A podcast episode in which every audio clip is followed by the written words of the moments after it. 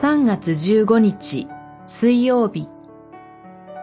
その名声は遠くにまで及んだ。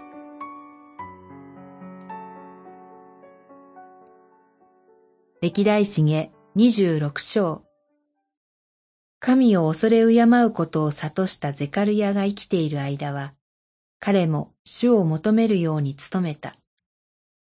彼が主を求めている間、神は彼を繁栄させられた。二十六章五節ウジヤ王は大変優れた王でした。外に向かっては近隣諸国を平定し、貢ぎ物を献上させます。うちに対しては、荒れ野の開拓をはじめ、農業生産を飛躍的に向上させ、また国の守りを強固にしました。勢力を増し加えた彼の名声はいつしか遠くにまで鳴り響くようになります。そしてこれらすべての祝福は彼が主の目にかなう正しいことを行っていたからこそ与えられていたものでした。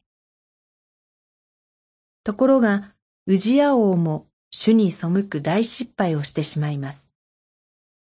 その原因は父、アマツヤと同じく傲慢の罪でした。ウジヤは見怒りを受け、重い皮膚病によって打たれます。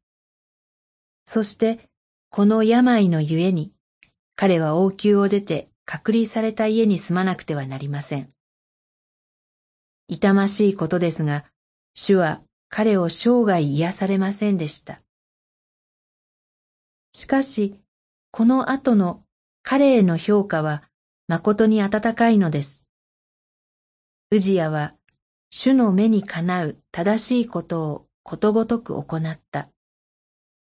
二十七章二節、二十六章四節。地上にある間、やってしまったことの責任は負わなければなりません。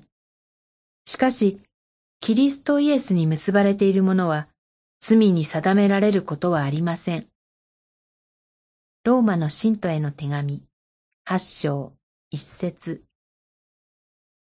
主の許しの恵みに感謝し、御声に従って参りましょう。祈り。主よ、私たちを思い上がりの罪からお守りくださり、祝福の道を歩むものとしてください。